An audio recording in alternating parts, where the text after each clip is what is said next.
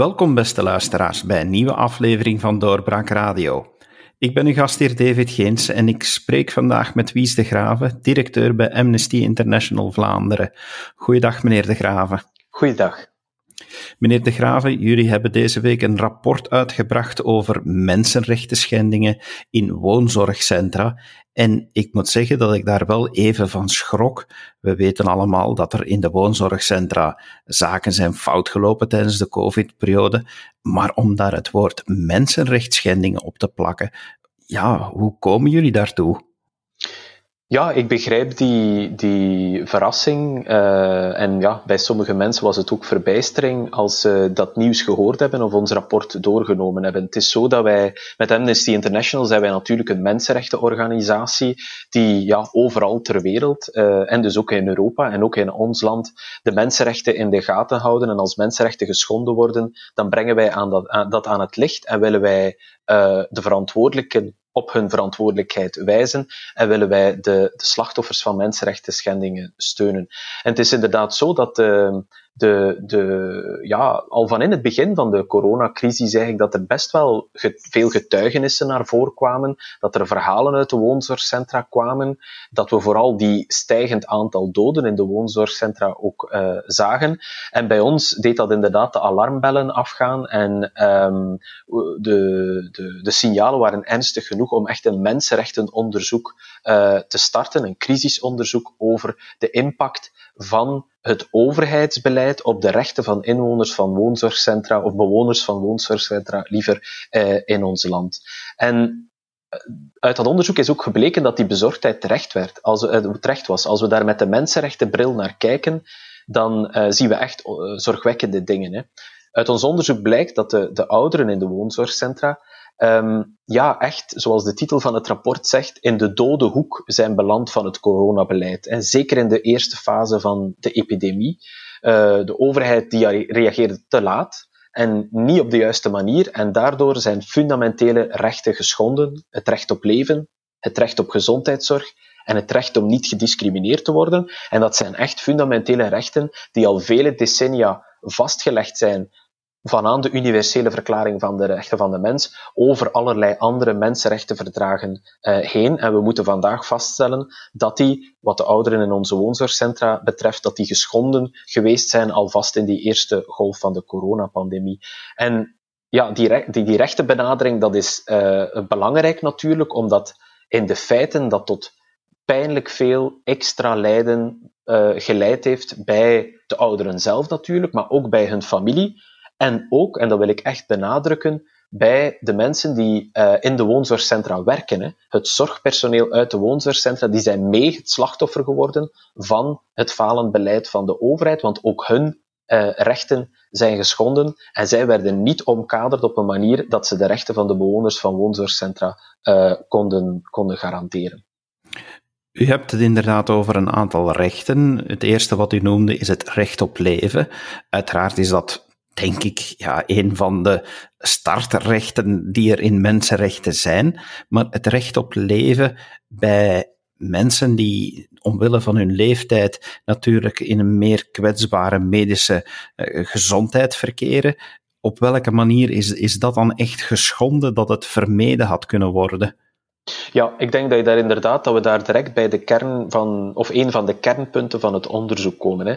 De schending van dat recht op leven is heel nauw verbonden met het uh, recht op toegang tot gezondheidszorg in dit concrete geval. Hè. Als mensen een betere gezondheidszorg gekregen hadden, dan uh, hadden ook overlijdens kunnen vermeden worden en vroegtijdige overlijdens kunnen vermeden worden. Nu, hoe is dat in zijn werk gegaan in die eerste golf? Het is zo dat de ouderen in de woonzorgcentra, iedereen wist, en ook de overheid wist, dat dat de meest kwetsbare groep was voor deze pandemie. En we hebben vastgesteld dat net die groep niet hetzelfde niveau van gezondheidszorg kreeg als mensen die buiten de woonzorgcentra uh, wonen. En dus dat is een schending van hun recht op uh, toegang tot gezondheidszorg, hun recht om niet gediscrimineerd te worden, en heeft ook geleid tot inbreuken op het recht op leven. En in de praktijk is dat gebleken doordat bewoners van zorgcentra, uh, woonzorgcentra sorry, niet altijd toegang kregen tot ziekenhuizen, dat de huisdokters de toegang ook ontzegd werd voor, voor geregeld bezoek aan de woonzorgcentra. En dat leidde ertoe dat zeer complexe medische zorg voor COVID-patiënten, en dan nog de meest kwetsbare op COVID-patiënten, dat die complexe medische zorg terechtkwam op de al overbelaste schouders van het zorgpersoneel in de woonzorgcentra, die daar bovendien niet voor opgeleid zijn en die al onder een enorme druk stonden. En dat leidt er dan ja, in de praktijk toe dat bijvoorbeeld uh, een ernstig zieke bewoner van een, woonzorgcentra, uh, van een woonzorgcentrum louter behandeld wordt met paracetamol, zeg maar, terwijl dat iemand die buiten het woonzorgcentrum woont, in het ziekenhuis behandeld wordt op een veel gesofisticeerdere manier en op die manier ook meer kans heeft om te overleven en een betere toegang heeft tot gezondheidszorg. En dat blijkt ook uit de cijfers, hè, want um, in de eerste golf, twee derde van alle coronadoden waren bewoners van woonzorgcentra. Twee derde, dat waren 6500 mensen in die eerste golf. En van die mensen, die bewoners van de woonzorgcentra, meer dan vier vijfde van hen stierf in het woonzorgcentrum zelf. En niet in het ziekenhuis, zoals alle andere coronadoden die er gevallen zijn. Dus ook die cijfers wijzen erop dat bewoners van woonzorgcentra niet altijd overgebracht zijn naar het ziekenhuis en dus ook niet altijd de, de zorg gehad hebben waar ze recht op uh, hadden. Hè. Dus die toegang tot de ziekenhuizen, de enige, het enige criterium daarvoor kan zijn de individuele medische afweging. Het is inderdaad zo dat het niet altijd mogelijk is of wenselijk is dat een zieke nog overgebracht werd, maar in een aantal gevallen zeker wel. En uh, alleen de individuele medische afweging en de wens van de patiënt natuurlijk, hè, want een aantal patiënten geven ook aan van bijvoorbeeld, uh, uh, of hadden voordien al aangegeven van niet te willen overgebracht worden naar het ziekenhuis. Maar het kan nooit zijn dat het criterium om iemand over te brengen naar het ziekenhuis zijn leeftijd is, of het feit dat hij toevallig in een woonzorgcentrum woont. En dus ik denk dat het, uh, dat het daar, daar is het misgelopen, omdat we gezien hebben dat de communicatie en de hoofdprioriteit in die eerste golf was de capaciteit van de ziekenhuizen bewaren. die mochten niet overbelast worden. En dat is natuurlijk een heel terechte bezorgdheid, maar dat heeft ertoe geleid dat de meest kwetsbare groep vergeten geweest is, dat uh, er, um, de, de woonzorgcentra en de mensen die er werken en het algemene klimaat erin was van oei, die mensen van de, van de woonzorgcentra, die gaan we niet meer overbrengen, want de ziekenhuizen mogen niet overbelast worden. Maar zo zijn die mensen echt in de vergetelheid geraakt en is hen niet de nodige uh, zorg gegeven. En de overheid heeft veel te weinig gedaan om dat recht om overgebracht te worden duidelijk te communiceren, om daar heel duidelijk over te zijn. Het is niet zo geweest dat er een officiële richtlijn was dat mensen niet mochten overgebracht worden naar het ziekenhuis. Maar ik denk dat misschien u en andere luisteraars zich ook zullen herinneren dat er wel degelijk een aantal uh, ja, uh, discussies waren in de media, onder andere van de Vereniging van Geriaters, over het, het, het, het vooruitdenken naar als ons zorgsysteem zal overbelast zijn, dan gaan we keuzes moeten maken. En er is nooit duidelijk gecommuniceerd. De, de, ziekenhuizen zijn beschikbaar, zijn bereikbaar, ook voor inwoners van, bewoners van, van woonzorgcentra. En dat heeft tot die, tot die, ja, tot die mensenrechten schendingen geleid, die ook, zoals ik daarnet aangaf, uit de, uit de cijfers blijken. Dus als ik het goed begrijp, het uh, verbod op discriminatie is met de voeten getreden, net omdat men leeftijd veel te veel als enig criterium heeft gebruikt, uh, of zelfs het feit dat iemand in een woonzorgcentrum woont als enig criterium heeft gebruikt, en niet de individuele afweging op uh, haalbaarheid, op leefbaarheidsstudie van de individuele patiënt. Dat is wat u ja, bedoelt. Dat klopt, dat klopt inderdaad. Um, uh, ja, dat, dat hebben we dus inderdaad uh, vastgesteld en dat is inderdaad discriminatoire. En dat is bovendien dus ook telkens individueel een, recht, uh, een inbreuk op het recht op, op toegang tot gezondheidszorg. Maar inderdaad, u vat, het, u vat het goed samen. Daar is er een heel belangrijk knelpunt in die eerste golf die we echt moesten op tafel leggen en wat tot extra lijden en extra overlijdens geleid heeft. En hoe hebben jullie dat onderzocht? Ja, wij zijn inderdaad nu in een, in een moeilijke periode natuurlijk, uh, hebben we dit onderzoek uitgevoerd. Um, wij hebben heel veel bronnen samengelegd. We zijn maar met een zeer beperkt aantal. Hè, we zijn slechts met twee, rechtstreeks met twee bewoners van woonzorgcentra hebben we gepraat. Daar is een reden voor, dat was ook een bewuste keuze, omdat het in die periode uiteraard heel moeilijk, zo niet onmogelijk was, om fysiek tot bij de mensen te raken. Maar bovendien dat de ervaringen die we met hen wouden ja, bespreken, dat dat natuurlijk ook bijzonder gevoelig is, veel extra uh, emotie en lijden kan veroorzaken en dat we niet de geschikte manier konden gebruiken om met hen in gesprek te gaan door de coronacrisis zelf.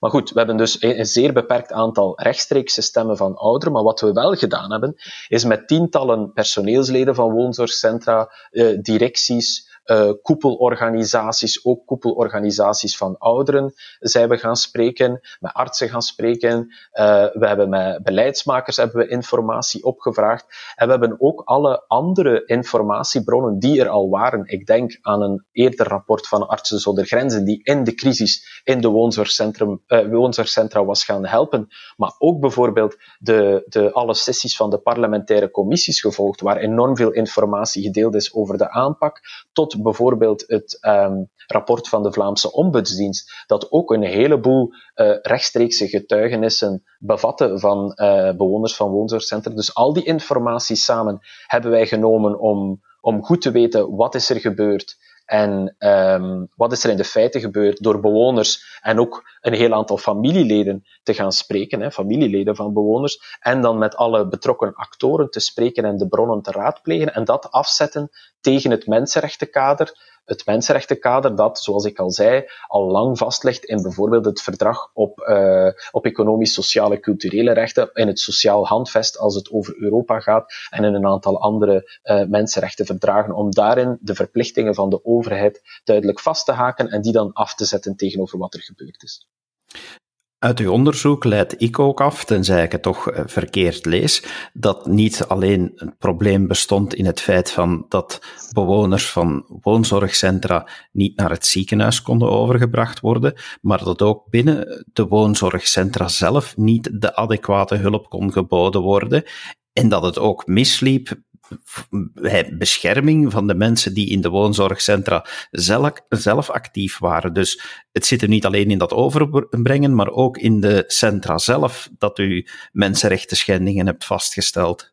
Ja, dat klopt inderdaad. Ik denk dat, dat we hebben er nu al één, één uh, groot stuk uitgehaald en dat gaat over de toegang tot de, tot de ziekenhuizen. Maar er is inderdaad, het is een heel complex verhaal waar dan nog veel andere zaken zijn bijgekomen. Het is inderdaad zo dat, uh, dat in de eerste crisis, um, of de eerste golf sorry, van de coronacrisis, er nagenoeg geen beschermingsmateriaal was voor de personeelsleden in de woonzorgcentra. Dat schond hun recht op veiligheid op het werk. En dat schond natuurlijk ook onrechtstreeks de rechten van de bewoners van woonzorgcentra, omdat ze niet voldoende beschermd kunnen, konden worden. Een ander probleem was het niet beschikbaar zijn of het niet prioriteit krijgen in de teststrategie. Want dat is echt een van de cruciale punten, is dat er preventief getest wordt in woonzorgcentra, zowel bij de personeelsleden als bij de, bij de bewoners. Ook, dat, uh, ook daar bleef de overheid uh, in gebreken. En um, ja, er, zijn ook nog, er zijn nog andere elementen. Een van de fouten die we ook vastgesteld hebben in, in, vanuit ons mensenrechtenperspectief, wat de overheid um, uh, ja, verkeerd gedaan heeft, is dat ze in, het, in die crisis hebben ze ook het toezicht en de toezichtsbezoeken op de woonzorgcentra hebben ze die ook opgeschort. Dus eigenlijk op een moment dat de woonzorgcentra volledig afgesloten werden. Dat is dat nog familie, nog andere mensen, de huisartsen, niemand kon nog het woonzorgcentrum bezoeken. En dan ook de, de, bezoeken en de kwaliteitscontroles van de overheid, die werden ook opgeschort, waardoor dat eigenlijk de woonzorgcentra zelf en iedereen die erbij betrokken werd, eigenlijk volledig in het, in het ja, onzichtbare en in het eile uh, belanden. En ik wil er toch ook nog aan toevoegen dat um, het niet beperkt blijft tot de, hoe moet ik zeggen, de maatregelen op het, um, op het moment van de coronacrisis zelf. Hè. Het is ook zo dat we vastgesteld hebben, niet anders kunnen dan vaststellen, dat die mensenrechten schendingen in de woonzorgcentra in die eerste uh, golf, dat die mee het resultaat waren van een aantal structurele problemen die al heel lang meegaan, die eigenlijk ook al heel lang geweten zijn. En een van de belangrijkste daarvan is, is natuurlijk het gebrek aan personeel, de onderfinanciering, de onderbestaffing van onze woonzorgcentra. Iets wat de mensen in de sector al heel lang zeggen. Maar dan zie je dat in deze pandemie waar onvoldoende op voorbereid was, er was, men was onvoldoende klaar voor zo'n, voor toestand, dan natuurlijk dat, dat institutioneel en structureel gebrek aan personeel nog eens zoveel harder aankomt, waardoor de nodige zorg aan de bewoners niet, kan, uh, niet kon verzekerd worden. Hè.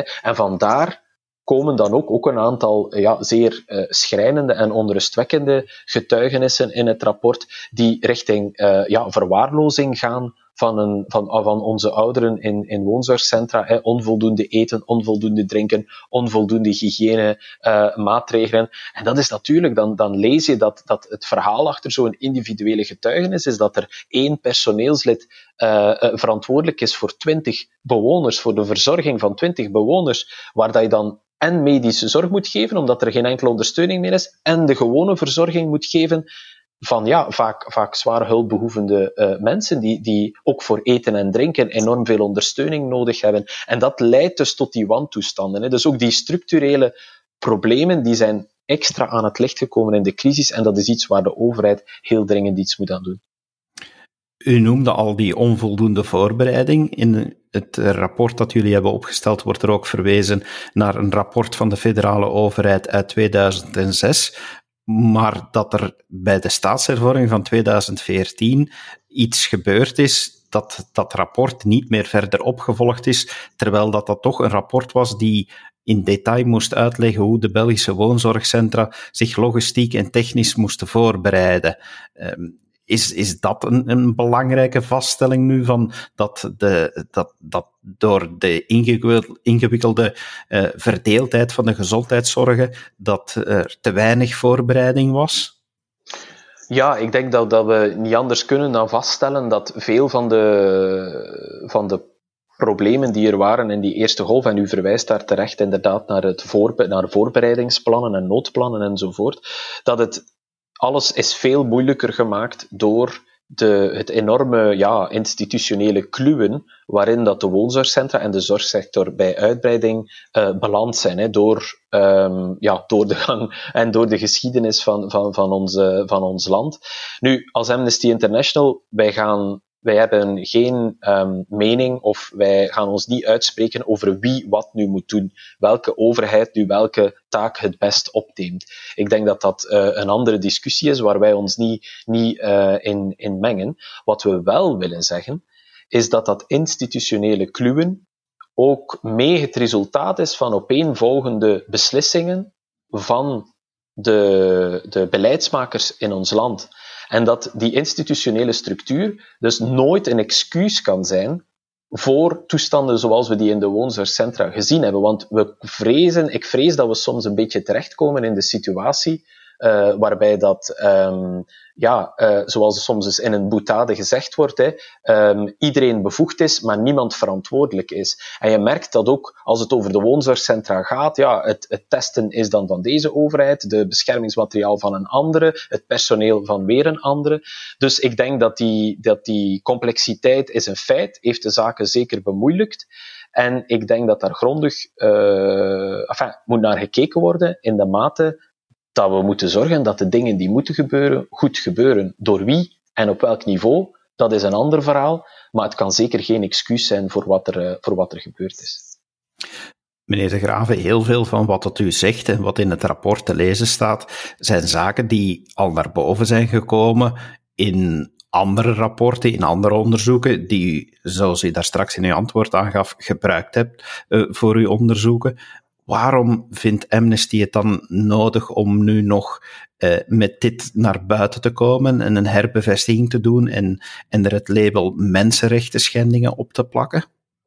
Ja, het is inderdaad onze, onze rol of onze, wat wij in het debat specifiek willen brengen, is, ik denk dat de, dat de toestand in de woonzorgcentra niet genoeg onder de aandacht kan gebracht worden en dat ook wij als organisatie met onze specifieke invalshoek rond mensenrechten daar een taak hebben. Want ik denk dat inderdaad veel van de, van de elementen en van de verhalen um, gekend waren.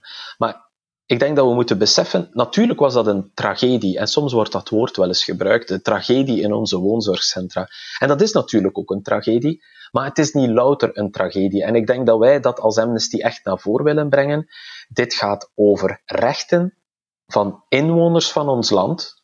En het is niet omdat ze in een woonzorgcentrum wonen. Het is niet omdat ze een bepaalde leeftijd hebben. Het is niet omdat ze hulpbehoeftig zijn dat ze niet dezelfde rechten zouden hebben als iedereen anders in dit land, dat ze geen recht zouden hebben op bescherming, zeker als de meest kwetsbaren in onze samenleving. En dat rechtenverhaal, dat mensenrechtenverhaal, dat willen wij hier echt binnenbrengen in, uh, in de discussie over de woonzorgcentra. En daaraan gekoppeld dat een mensenrechtenverhaal ook altijd wijst op de taak van machthebbers. Hè. Het is de taak van zij die de macht hebben, van zij die het beleid bepalen, om te zorgen dat de rechten van de inwoners van een land gerespecteerd worden, ook van de bewoners van de woonzorgcentra. En we willen dus wijzen op de verantwoordelijkheid van de overheid en vooral de overheid er, ertoe aanzetten om maatregelen te nemen om betere omkadering te voorzien, zodanig dat die rechten kunnen gerespecteerd worden in die woonzorgcentra. Dus het de mensenrechten invalshoek, uh, het, het als een, een rechtenbenadering framen, het verhaal, en wijzen op de verantwoordelijkheid van de overheid. Dat zijn eigenlijk echt de kernpunten die wij willen toevoegen aan dit debat. En mee op de verantwoordelijkheid wijzen om zowel op korte termijn als echt structureel verbetering in de woonzorgcentra te brengen. Hè. Op korte termijn, we zitten vandaag midden, eh, op het moment dat we dit gesprek hebben, zitten we midden in de tweede golf. En op korte termijn zijn er al een aantal zaken beter. Ik denk bijvoorbeeld, er is beschermingsmateriaal. Er is nu meer beschermingsmateriaal in de woonzorgcentra, maar er zijn nog altijd heel urgente problemen. Bijvoorbeeld het preventief testen. Het preventief testen is echt cruciaal. Prioriteit zou moeten gegeven worden aan de woonzorgcentra. Wat hebben we gezien in oktober? In, het, in, echt, in, het, in de volle ontwikkeling van de tweede golf is dat preventief testen opnieuw opgeschort in de woonzorgcentra. Dus daar zijn opnieuw een aantal stappen verkeerd gezet. De toegang tot de, tot de ziekenhuizen, ja, vandaag weten we het niet hoe het is. Maar het zou goed kunnen zijn dat daar opnieuw problemen rond zijn, dus daar moet genoeg toezicht op zijn. Dus op korte termijn moet er echt heel kort op de bal gespeeld worden. En op lange termijn is de verantwoordelijkheid van de overheid om die structurele onderfinanciering en onderbestaffing, echt die structurele issues met de woonzorgcentra, die binnen en buiten crisistijd de rechten van de bewoners van woonzorgcentra op het spel zetten, om die aan te pakken. En dat is echt de kern van onze boodschap vandaag. Amnesty staat er uiteraard voor gekend om mensenrechten te gaan onderzoeken en beschermen. En meestal hoor je dan die verhalen die jullie brengen, verhalen, sorry, dat is niet het juiste woord, de rapporten die jullie brengen, de keiharde feiten die, die jullie brengen, ja, dat gaat meestal over het buitenland. Is het uitzonderlijk dat Amnesty zich ook richt op het eigen land? Well, Amnesty is natuurlijk een internationale um, organisatie die in principe alle landen monitort en in het oog houdt als het over mensenrechten schendingen gaat. Maar het is, ik, ik begrijp inderdaad uw vraag. Het is inderdaad zo dat, zeker met Amnesty International Vlaanderen, dat wij, uh, we bestaan sinds de jaren 70 en altijd, uh, uiteraard, we zien het als onze opdracht om mensenrechten schendingen, eender waar ze gebeuren, maar veelal internationaal aan het licht te brengen. Um, het is wel zo dat, we, dat het niet de eerste keer is dat we ons uitspreken over mensenrechten schendingen, die in dit geval dan in ons eigen land uh, plaatsvinden. Ook hier, als wij mensenrechten schendingen zien, waar dat we ja, de tijd uh, en de middelen voor vinden om, uh, om ons erop in te zetten, dat we die onder de aandacht willen brengen. Ik denk bijvoorbeeld aan, we hebben ons meermaals al uitgesproken over de toestand in de Belgische gevangenissen. Hè. Veel rapportages aan de Verenigde Naties en andere wijzen we daarop. We hebben uh, ons ook, een van de campagnes die we sinds vorig jaar hebben opgepikt, is één rond etnisch profileren door de politie. Hè. Dat is waarbij dat de politie um, mensen controleert op basis van hun uiterlijk en niet omwille van hun gedrag. Dat is iets waar dat we hè, toen ook samen met de minister van uh, Binnenlandse Zaken toe en ook met de politiediensten zelf in een, in een diepgaand debat gegaan zijn om te kijken hoe dat beter kan. Want uiteraard wil de politie zelf ook goed politiewerk leveren en niet aan etnisch profileren doen. En ik denk tenslotte aan een campagne die vandaag nog loopt rond uh, seksueel geweld in onze samenleving, hè, verkrachting, waarbij dat we heel hard mee aan de kar trekken samen met veel andere organisaties om bijvoorbeeld voor voldoende uh, zorgcentra uh, voor slachtoffers van seksueel geweld in het, uh, in het leven te roepen en voldoende opleiding voor politie en magistraten te voorzien. Dus ons werk bestaat uit beide. Het is voor een groot stuk internationaal en uiteraard komt dat vaak onder de aandacht, onze internationale rapporten. Maar het is zeker zo dat wij als mensenrechtenbeweging die ook in, in Vlaanderen echt geworteld is in de samenleving. Hè. Wij hebben uh, 37.000 leden, wij hebben nog altijd 80 lokale groepen in, uh, in Vlaanderen, in steden, in gemeenten. Dus wij, wij zijn ook in die zin een, een, ja, een, een grassroots organisatie die geworteld is in de samenleving waarin dat we werken. Het is ook belangrijk dat we naast die internationale dimensie, dat we ook oog hebben over, voor een aantal ja, uh, nationale thema's en, en, en lokale thema's waar dat we mensenrechten schendingen zien. Niet alleen om in de feiten er impact op te hebben en iets te veranderen, maar ook om iedereen bewust te maken van een mensenrechtenkader dat nooit verworven is en dat altijd ook in België op de voorgrond moet komen als we naar het beleid kijken en als we onze samenleving verder organiseren. Aangezien jullie deel uitmaken van een wereldwijde internationale organisatie, zijn jullie misschien juist geplaatst om op uh, mijn volgende vraag te antwoorden. Zijn er gelijkaardige onderzoeken uh, gedaan in, tijdens deze COVID-crisis in andere landen waar mensenrechten geschonden zijn? Heeft België het daar nu echt uitzonderlijk slecht gepresteerd? Van, kan u dat vergelijken?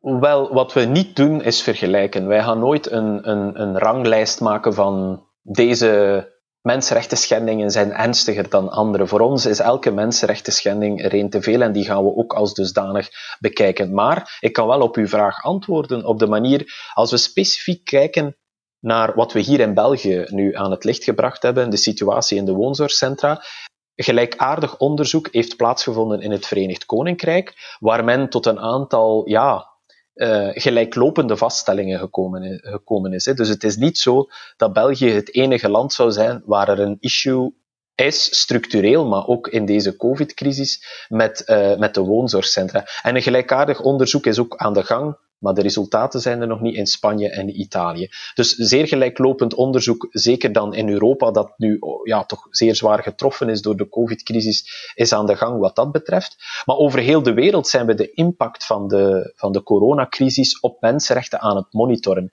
En die impact die is ja, die is er op veel vlakken. Hè. Dus je hebt, je, hebt, je hebt ook een impact. Je hebt een impact natuurlijk, zoals hier in ons land, op het recht op gezondheidszorg, discriminatie, um, recht op leven. We zien over de hele wereld dat bestaande problemen van toegang tot gezondheidszorg ja, in zo'n crisis nog meer spelen, dat niet alle mensen toegang hebben tot een verzorging die ze nodig hebben, uh, dat de infrastructuur niet voorzien is om, om eigenlijk de basisnoden uh, te voorzien. Uh, we zien dat ook rechten van bijvoorbeeld gezondheidswerkers over de hele wereld, die worden geschonden omdat ze niet genoeg materiaal krijgen, omdat ze onvoldoende betaald worden, omdat als ze dan hun, en dan komen we een beetje bij andere mensenrechten, en als ze hun mening uiten, dan worden ze soms zelfs opgesloten. Ik denk aan Rusland, ik denk ook aan een aantal landen in Zuid-Amerika. Ik denk aan aanvallen in Azië, waarbij dat zorgwerkers die het beleid van de overheid aanklagen, hè, omdat het onvolkomen is, omdat het niet, geen gelijkheid en geen gelijke behandeling toelaat aan de inwoners van het land,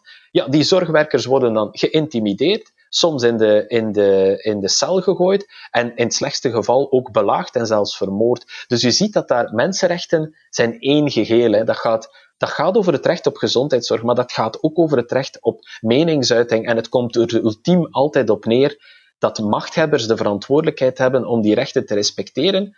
En als ze daarop aangesproken worden, uh, ja, dat ze dan dat ze niet mogen reageren met nog extra mensenrechten schendingen, zoals nu soms gebeurt, waarbij dat uh, mensen de mond gesnoerd worden die de problemen in de corona-aanpak aan het licht brengen. Dus het is een brede waaier aan impact op mensenrechten door de coronacrisis. En met Amnesty proberen we daar ja, eh, zoveel, zoveel mogelijk van te monitoren en actie te ondernemen waar dat we kunnen. Zoals altijd gebaseerd op onderzoek. En dan wordt daar actie aan gekoppeld. In dit geval extra uh, druk op de overheid uh, om, om te zorgen dat die mensenrechten schendingen zich niet herhalen. Meneer De Graven, dank u wel dat u hebt toegelicht hoe COVID toch uh, misschien onverwacht een invloed heeft op mensenrechten. En het feit, uh, en dank u wel uh, voor het feit dat u dat onder de aandacht brengt, ook in eigen land, dat mensenrechten nooit helemaal verworven zijn. en om dat hier toe te lichten in onze podcast. Dat is graag gedaan. Het was fijn om opnieuw te praten. Dank u wel.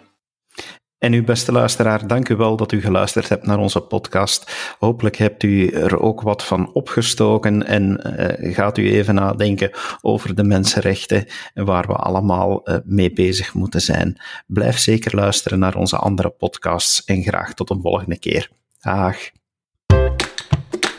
Dit was een episode van Doorbraak Radio, de podcast van doorbraak.be. Volg onze podcast op doorbraak.be/slash radio of via Apple Podcasts, Overcast of Spotify. Bezoek ook onze website op doorbraak.be en steun ons door een vriend te worden van Doorbraak.